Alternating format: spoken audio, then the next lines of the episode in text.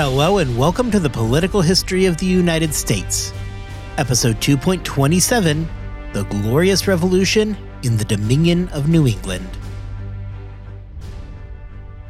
When we last left off, we were looking at England in the chaotic month of June 1688. In the universe of busy months for history, June of 1688 is about as busy of a month as you can get. So, before we go forward today, a very quick reminder of what is going down there. In mid June 1688, James II had a baby boy who he was planning to raise as a Catholic. This, of course, did nothing to relieve the fears of the Anglicans throughout England, who thought that James II was now planning on purging them and returning England to the Catholic Church. With a new presumptive Catholic heir in place, James II and his Catholic beliefs were no longer something that needed to be endured and then moved beyond.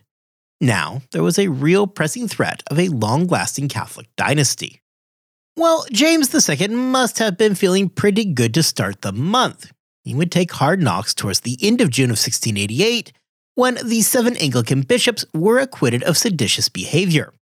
James II had launched attacks at these seven bishops for refusing the order to read his declaration of indulgence from their pulpits. The failure to convict these seven bishops brought serious questions into the mind of everybody in England regarding the actual power of the king and the amount of political control he actually had over the nation. Now, if this was not already a big enough problem for James II, he was also, unknowingly at this point, dealing with the fact that another group of influential Englishmen had reached out to William of Orange, the husband of James II's daughter, Mary, and let them know that they would support him should he decide that he wanted to come over from the Netherlands and become the King of England. By the end of June 1688, despite James II being totally unaware by this point, the Glorious Revolution was getting ready to fall onto England. We are going to return to England and the plight of James II as we move along today. However, we are going to begin the episode by returning to New England. The Dominion of New England has reached its full size by the summer of 1688. However, as was the case in England, the Dominion would begin seeing major fractures open up in the coming months that would set the Dominion on a crash course with the Glorious Revolution. Perhaps no event in the history of colonial New England left deeper scars than did King Philip's War. We have discussed the reasons why this is the case. There were fears the war was a sign from God that the Puritans had sinned and needed to be punished. On a practical level, one of the most outwardly signs of the effects of King Philip's War had been the seriously depressed economy in New England in the years following that conflict. Psychologically, the war left deep wounds as well.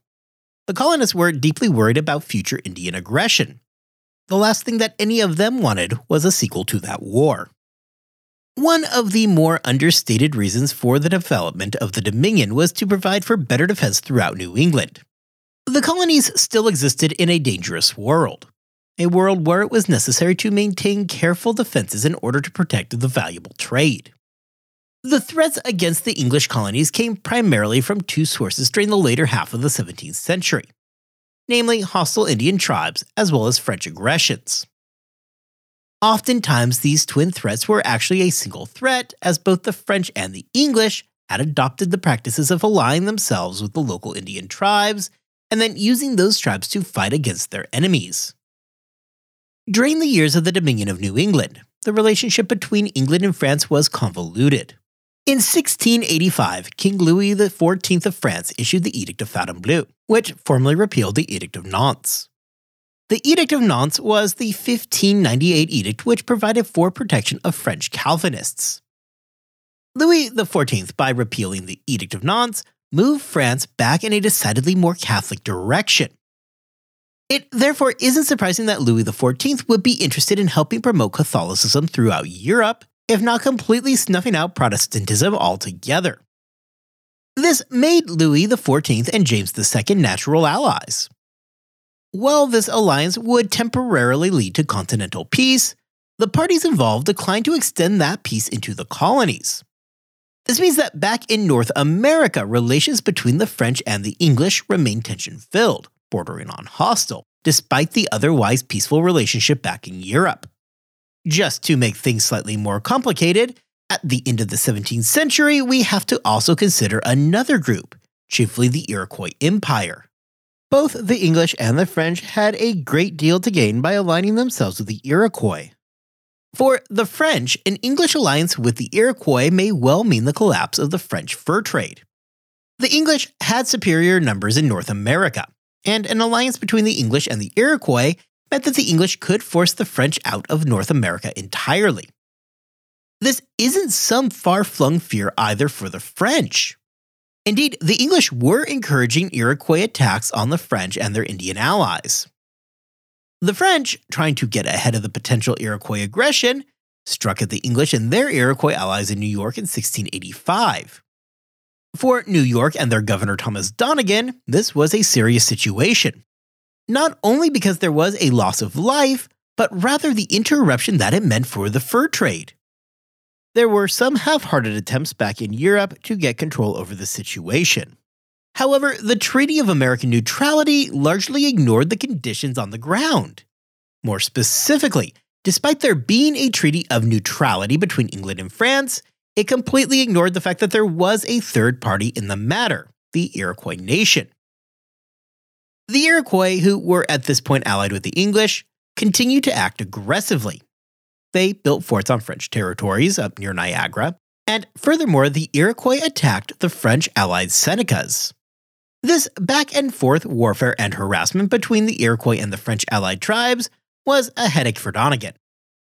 The problem was that the French and their allies, should they attack, could potentially overrun the English and capture New York. This was not exactly an empty fear for Donnegan. Donnegan was aware that in early 1687 the French moved approximately 3,000 troops into Canada. This move by France concerned James II enough that he ordered Andros to provide assistance should Donnegan request the help. James II also made sure to note that the cost of raising the militia would be paid out of tax money, leaving Andros with the unfortunate move of having to increase an already heavy tax burden on the New Englanders for the defense of another colony. Realizing that he was in a precarious position with his frontiers in New York, Donnegan would make his ultimately personally regrettable decision to suggest that New York should join the Dominion of New England. The Dominion would offer protection that Donnegan desperately needed, though he was not aware that the decision would mean that he would find himself purged from the colonial leadership. When New York joined the Dominion, Edmund Andros found himself with yet another headache that he was going to have to deal with. About the only shining light here for Andros is that this is not a totally new situation for him. While he was the governor of New York, Andros had been largely responsible for the negotiations that would align the Iroquois and the English in the first place. Despite the tensions, neither James II nor Louis XIV really wanted to endanger their treaties by fighting a war in America. The two monarchs agreed to negotiate the dispute. This at least calmed the situation momentarily, for the most part. The one place where things did not calm down was in Maine, where the Abenaki tribe launched an attack against the English, possibly at the urging of the French, in early 1688. The attack in Maine was particularly devastating, not because of the damage it brought or for the loss of life, but rather because it exposed those psychological scars of King Philip's War. Maine wasn't the New York frontier, it was New England, and that was a point missed on nobody. Edmund Andros recognized that the attack in Maine was likely motivated by English encroachment on Indian lands. Deciding that he did not want to make any friends, Andros blamed the attack on the harsh treatment at the hands of the English, as well as their constant encroachment onto tribal lands. Regardless of whether or not Andros was correct in his assessment, this was not something that any of the New England colonists wanted to hear, especially at that very moment. They were angry, they were scared, and they saw their leader, Edmund Andros, pointing the finger directly back at them. For Andros, pragmatically, he did not want to get drawn into an open conflict. He always was going to favor diplomacy in this situation. The New England colonists, however, wore their trauma on their sleeves and favored the complete annihilation of the Abenakis. The New England colonists were appalled at Andros for his weak position on the Indians. Andros would work out an uneasy peace that would have serious repercussions shortly down the road. The Abenakis felt that they were taken advantage of during the negotiation. The Massachusetts colonists are going to blame what is about to come on the weak response by Andros. However, realistically, the action that kicks off further conflict with the Abenaki is going to be caused by settlers in Maine violating the tenuous peace treaty, and not by anything that Andros himself did. Following his de escalation and peace efforts in Maine, Andros decided in late July of 1688 to travel to New York, having officially become the governor of New York and the Jerseys on July 23rd of that year. Andros would reach New York in the middle of August. Being that it was, you know, 1688, information traveled a whole lot slower than it does now. So it was during those August days, when Andros was in New York, that news from the busy June 1688 began to arrive in the colonies.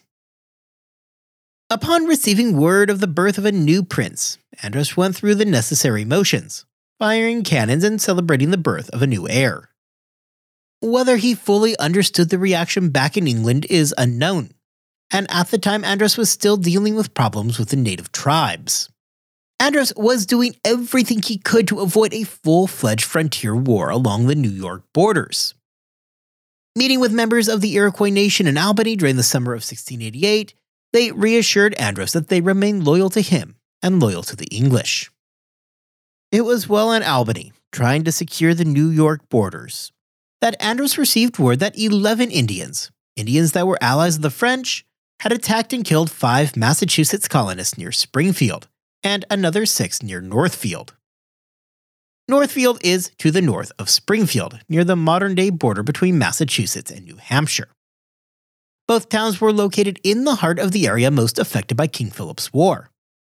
If you are looking at a map, you will see that Hadley lies right in the middle of the two towns. And if you'll recall, we spent a whole lot of time during our King Philip's War episodes right in that very area. To say that these attacks struck a chord with the New England colonists would be an understatement. This was their worst fears realized, and regardless of how true it was, they were lightning fast to blame Andros for the unfolding events. Well, rushing back to Boston, Andros learned that there had been a third attack along the Kennebec River in Maine. The attack in Maine helped convince the New England colonists that it had been the Maine Indians, the Abenaki, the ones that they wanted to annihilate, that was responsible for the attack. Their anger quickly shifted to Andros, who had been responsible for the peace agreement that so many in Massachusetts loathed. New Englanders, not able to wait for Andros to return, started taking dramatic actions. These range from fortifying sites on the outskirts of Boston to the more dramatic decisions. Up near Portland, Maine, an English militia commander, a Captain Blackman, took 21 Indian prisoners. These men, many of whom were elderly, were almost certainly not those responsible for the attacks in Springfield or Northfield. Though for the New England colonists, that did not really matter much in the moment. Predictably, the Maine Indians were not thrilled that the English were capturing them and began harassing English settlements and capturing English settlers to hold as hostages. Andros, struggling to regain control over a situation that was rapidly spiraling out of control, ordered that the captured Indians be immediately released. Andros was now stuck in an impossible situation. On the one hand, he was struggling to prevent a repeat to King Philip's War, while at the same time having to deal with New England colonists who, in their efforts to avoid a sequel to King Philip's War, acted so hyper aggressively as to help ensure that the war that they so wanted to avoid was going to become a reality. As Andros put together a military force to head into Maine to regain the peace, the situation back in Massachusetts was becoming increasingly unstable. Andros, never a popular figure in New England, had, during the spring of 1688, banned public meetings, likely hoping that this would cut down on the rabble in the colony. The abolition of public meetings was another shot directly at the liberty of the Puritans in New England. From the time that the colony was founded, these meetings were seen as an absolute right. As the forum where grievances could be publicly aired, they acted as a check on the increasingly arbitrary Andros. This may very well help explain why Andros asked that Fitz Winthrop take command of the militia. Winthrop, seeing the tides changing against Andros, replied by saying, Cough, cough, I'm sick. Andros, probably pretty annoyed by this point, went ahead and took up command himself. Andros, Edward Randolph, and the Reverend Robert Ratcliffe took approximately 700 men north to Maine to deal with and contain the growing Indian violence.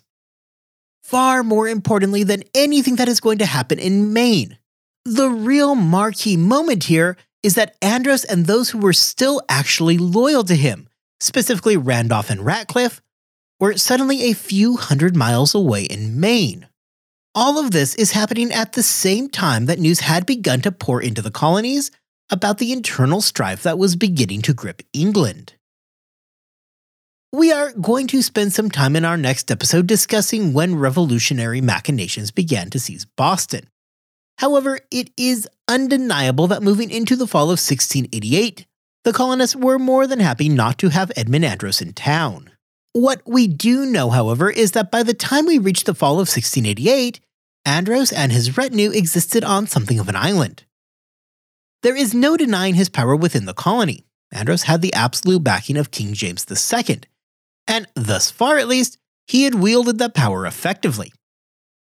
However, despite his still uncontested control over the colony, Edmund Andros had done a lot of things that had alienated a vast majority of the colonists. Sure, there were plenty of moderates in pre Dominion Massachusetts that were rooting for the destruction of Puritan hegemony. They felt that the faction had gained too much power and they wanted to see the politics of the colony opened up. The moderate merchant class believed that the end of the Puritan stranglehold would mean better opportunities. However, the policies that Andros brought with him had ultimately pushed everybody, even those that were on his council, away from him. Changes to the justice system, the challenges to land rights, higher taxes across the board, strict enforcement of the Navigation Act, the closing of the ports, banning public meetings, and the sense of Anglican encroachment had touched every single colonist in such a way to make them dislike Andros. Realistically, though, at this moment in time, Andros has the backing of the king, and the colonists are in a position where there is very little that they can do to resist. While Andros was temporarily out of their hair during the fall of 1688, the reprieve must have appeared to be just that nothing more than temporary. Meanwhile, back in England, James II was suddenly faced with a rapidly worsening crisis, and the events over the summer and fall of 1688 began to directly challenge his reign politically weakened from the loss of the case against the seven bishops back in June. Opponents smelled blood in the water. This is even more pronounced because recall that right around the same time that the seven bishops were acquitted, another group of seven inquired to William of Orange what his thoughts were on taking the job of King of England. Right as tensions were beginning to mount in England, Increase Mather would arrive after having left the colony some time before. By July of 1688, Increase Mather was in England and had managed to get a meeting with James, where he informed him of the hardships under Edmund Andros. Mather played his cards carefully here. While he may have wished for a return to the pre Dominion world, that would have seemed completely out of the cards. Rather, Mather focused on a couple of key issues. At the top of the petition that he would submit to the king that July was a request that liberty of conscience be obeyed in the Dominion. This is something that, at least at a surface level, seems to be a reasonable request from a king who is currently busy getting his own political standing to ensure that such liberty existed in England. One would at least want to believe that James II had to be receptive to such a request. Mather did also request that the land rights of the colony be protected, as the New England colonists were not huge fans of Andros's land policies. Beyond that, and much to the chagrin of Mather, whose original version was much further reaching, the only other thing that Mather officially requested was a charter for Harvard. Mather likely wanted to protect Harvard from Anglican interference and ensure that it would remain a hub of Puritan values. By the end of summer 1688, James II does appear to have begun to understand how much danger he was actually in. By this point, William of Orange was very clearly preparing an invasion. William was facing multiple problems of his own, which helped deal with any hesitation that he may have had.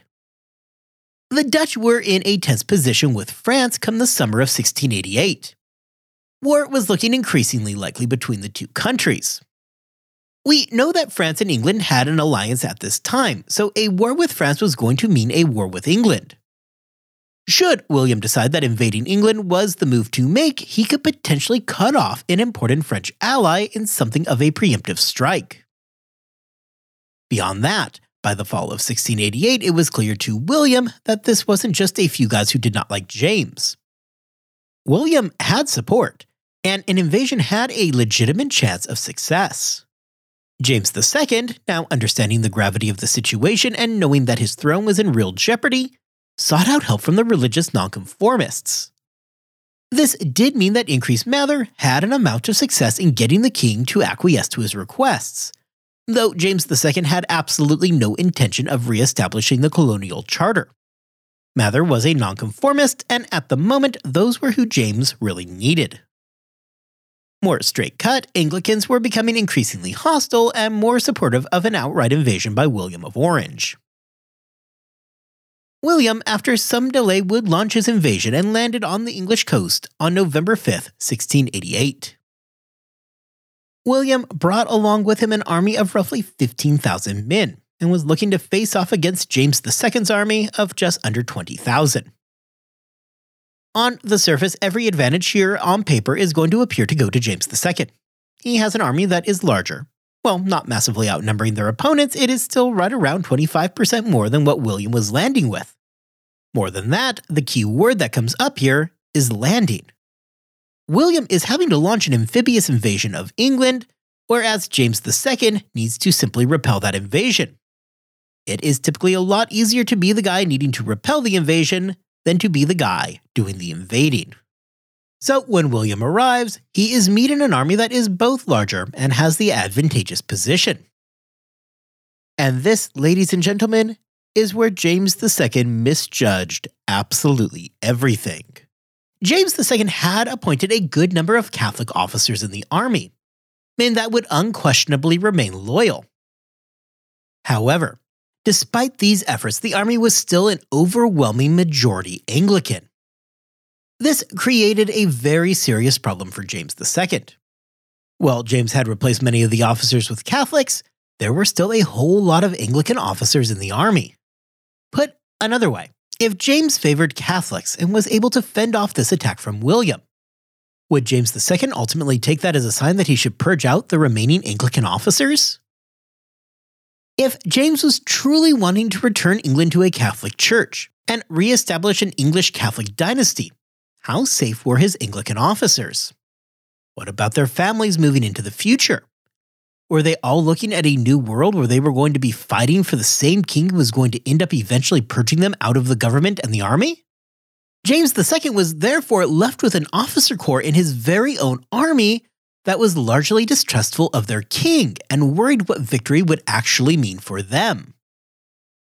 As James II was preparing his defense, the wheels began to come off the most powerful men in England, rather than standing with their king, began defecting over to William. Among those who defected was James's daughter, Anne, meaning that now both of his own children had deserted him. As the lords of England began moving to William's side, James watched his army shrink without even mustering a fight. It is interesting to note that while the desertions did thin out James's army, it did not do so to an amount that would have likely proved fatal. It isn't as though William suddenly ended up with a massive numerical advantage, as the majority of the officer corps did in fact remain loyal. The problem is that the desertions completely drained James of the will to fight. James II, the same man who had spent years fighting through the exclusion crisis and weathering storm after storm because of his religion, had largely become a broken man by this point. James II was in desperate need of regrouping. It is here that he is about to make his greatest mistake of the entire series of events that was unraveling around him. This is the mistake that would prove to be the fatal blow to his reign. On December 10, 1688, James II sent his wife Mary and son out of the country to France. On December 12th, James II decided that he too needed to get out of London, likely trying to avoid the same fate as his father. James made plans to go across the Channel and join with his family in France. On his way out of town, James did take the almost completely symbolic gesture of tossing the Great Seal of England into the Thames, as it was necessary to call a parliament. James did not end up making it to France. He was captured well on board the ship set to cross the Channel and was promptly returned to London on December 17th. James actually got a somewhat warm reception upon his return, though anything resembling a comeback story from here is just not in the cards. Even after being returned to Whitehall and put nominally back in control, James never showed any real inclination that he felt like it was worth a fight. After being told that the Dutch were approaching, James failed to take any measured resistance and more or less accepted his fate. James II was informed in the very early morning hours of December 18th by Dutch soldiers that it was now actually time for him to leave London. The king was transported to Rochester and he was put under guard. William left James under a rather weak guard as William desperately wanted the now former king to escape. James had not put up a fight, and executing the king was going to be a terribly unpopular move by William, who was going to have to deal with claims of his being a usurper. Unsurprisingly, James II did not really have much in the way of an objection to escaping, and William's guard was not going to do anything in the way of stopping him, other than maybe providing him with directions to the docks. Either way, James fled from his captivity on Christmas Day 1688 and arrived on the French coast shortly thereafter. During the Convention Parliament on January 22, 1689, it was decided that when James II had fled England and threw his Great Seal into the Thames, it was a clear sign that he was abdicating his throne. Though such official declarations that James II had abdicated were by this point just making official what everybody, James II included, already knew to be true. The Convention Parliament then named William of Orange as the new King William III to rule jointly with his wife, Queen Mary. We are going to talk about the far reaching effects of the Glorious Revolution more as we move along through the end of the season and the beginning of the next. However, for the remainder of this season, I want to place the primary focus on the immediate effects in North America of James II losing his job. The events taking place in London and the Dominion are occurring largely in tandem with each other. The events in England were directly driving the decisions of those back in the Dominion of New England, though we are always on a roughly three month delay as it takes time for news of those events to make it across the Atlantic. When we last left Edmund Andros earlier in this episode, he had made his way up to Maine to deal with the hostile tribes in an attempt to prevent a second coming of King Philip's War.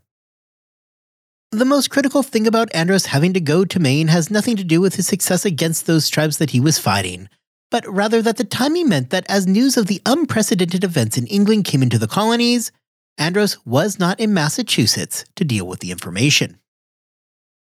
While up in Maine, news from England began to make its way back into the North American colonies. The first sign that something was seriously wrong came during the winter of 1688 in a letter from James II to his colonial governors. Dated October 16, 1688, so written about three weeks before the landing of William. The letter contained a warning of a potential Dutch invasion and ordered everybody to take necessary precautions in case of an attack. One has to believe that for Edmund Andros, the very first thing to pop into his head here had to be New York. You know, the former Dutch colony of New York? The former Dutch colony that, not that long ago, the English had captured? When the letter arrived to Andros, it was already January of 1689.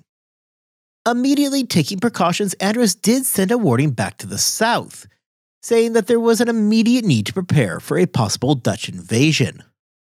In regards to his actual command in Maine, it is something of a mixed bag. Overall, the picture is that Andros really wasn't that bad of a military leader. However, as with any army, nobody really enjoyed the cold Maine winters, and the desertion rate remained a serious problem throughout that entire season. those who were deserting were more than happy to place the blame on the evil Edmund Andros rather than themselves. Problematically for Andros, there were plenty of people at this point in New England that were going to believe anything you said regarding Andros as long as it was bad. It was during March of 1689 that Edmund Andros got word of just how serious things had become in England. Though no official news had yet reached the colonies, rumors had reached him that James II had been overthrown. Andros, who was so tightly connected to James II, immediately realized how serious these rumors were. His own legitimacy was directly related to the power of James II. Had James II fallen, Andros himself could be in very real danger of having his own ability to govern the colonies called into question. Though at this point he was operating on just rumors, Andros decided that it was a good time to leave 200 men up in Maine and hightail it back to Boston to get control over the rumor mill. Next time, we will see Edmund Andros return to Boston as news of the events in England begin to pour into the colony.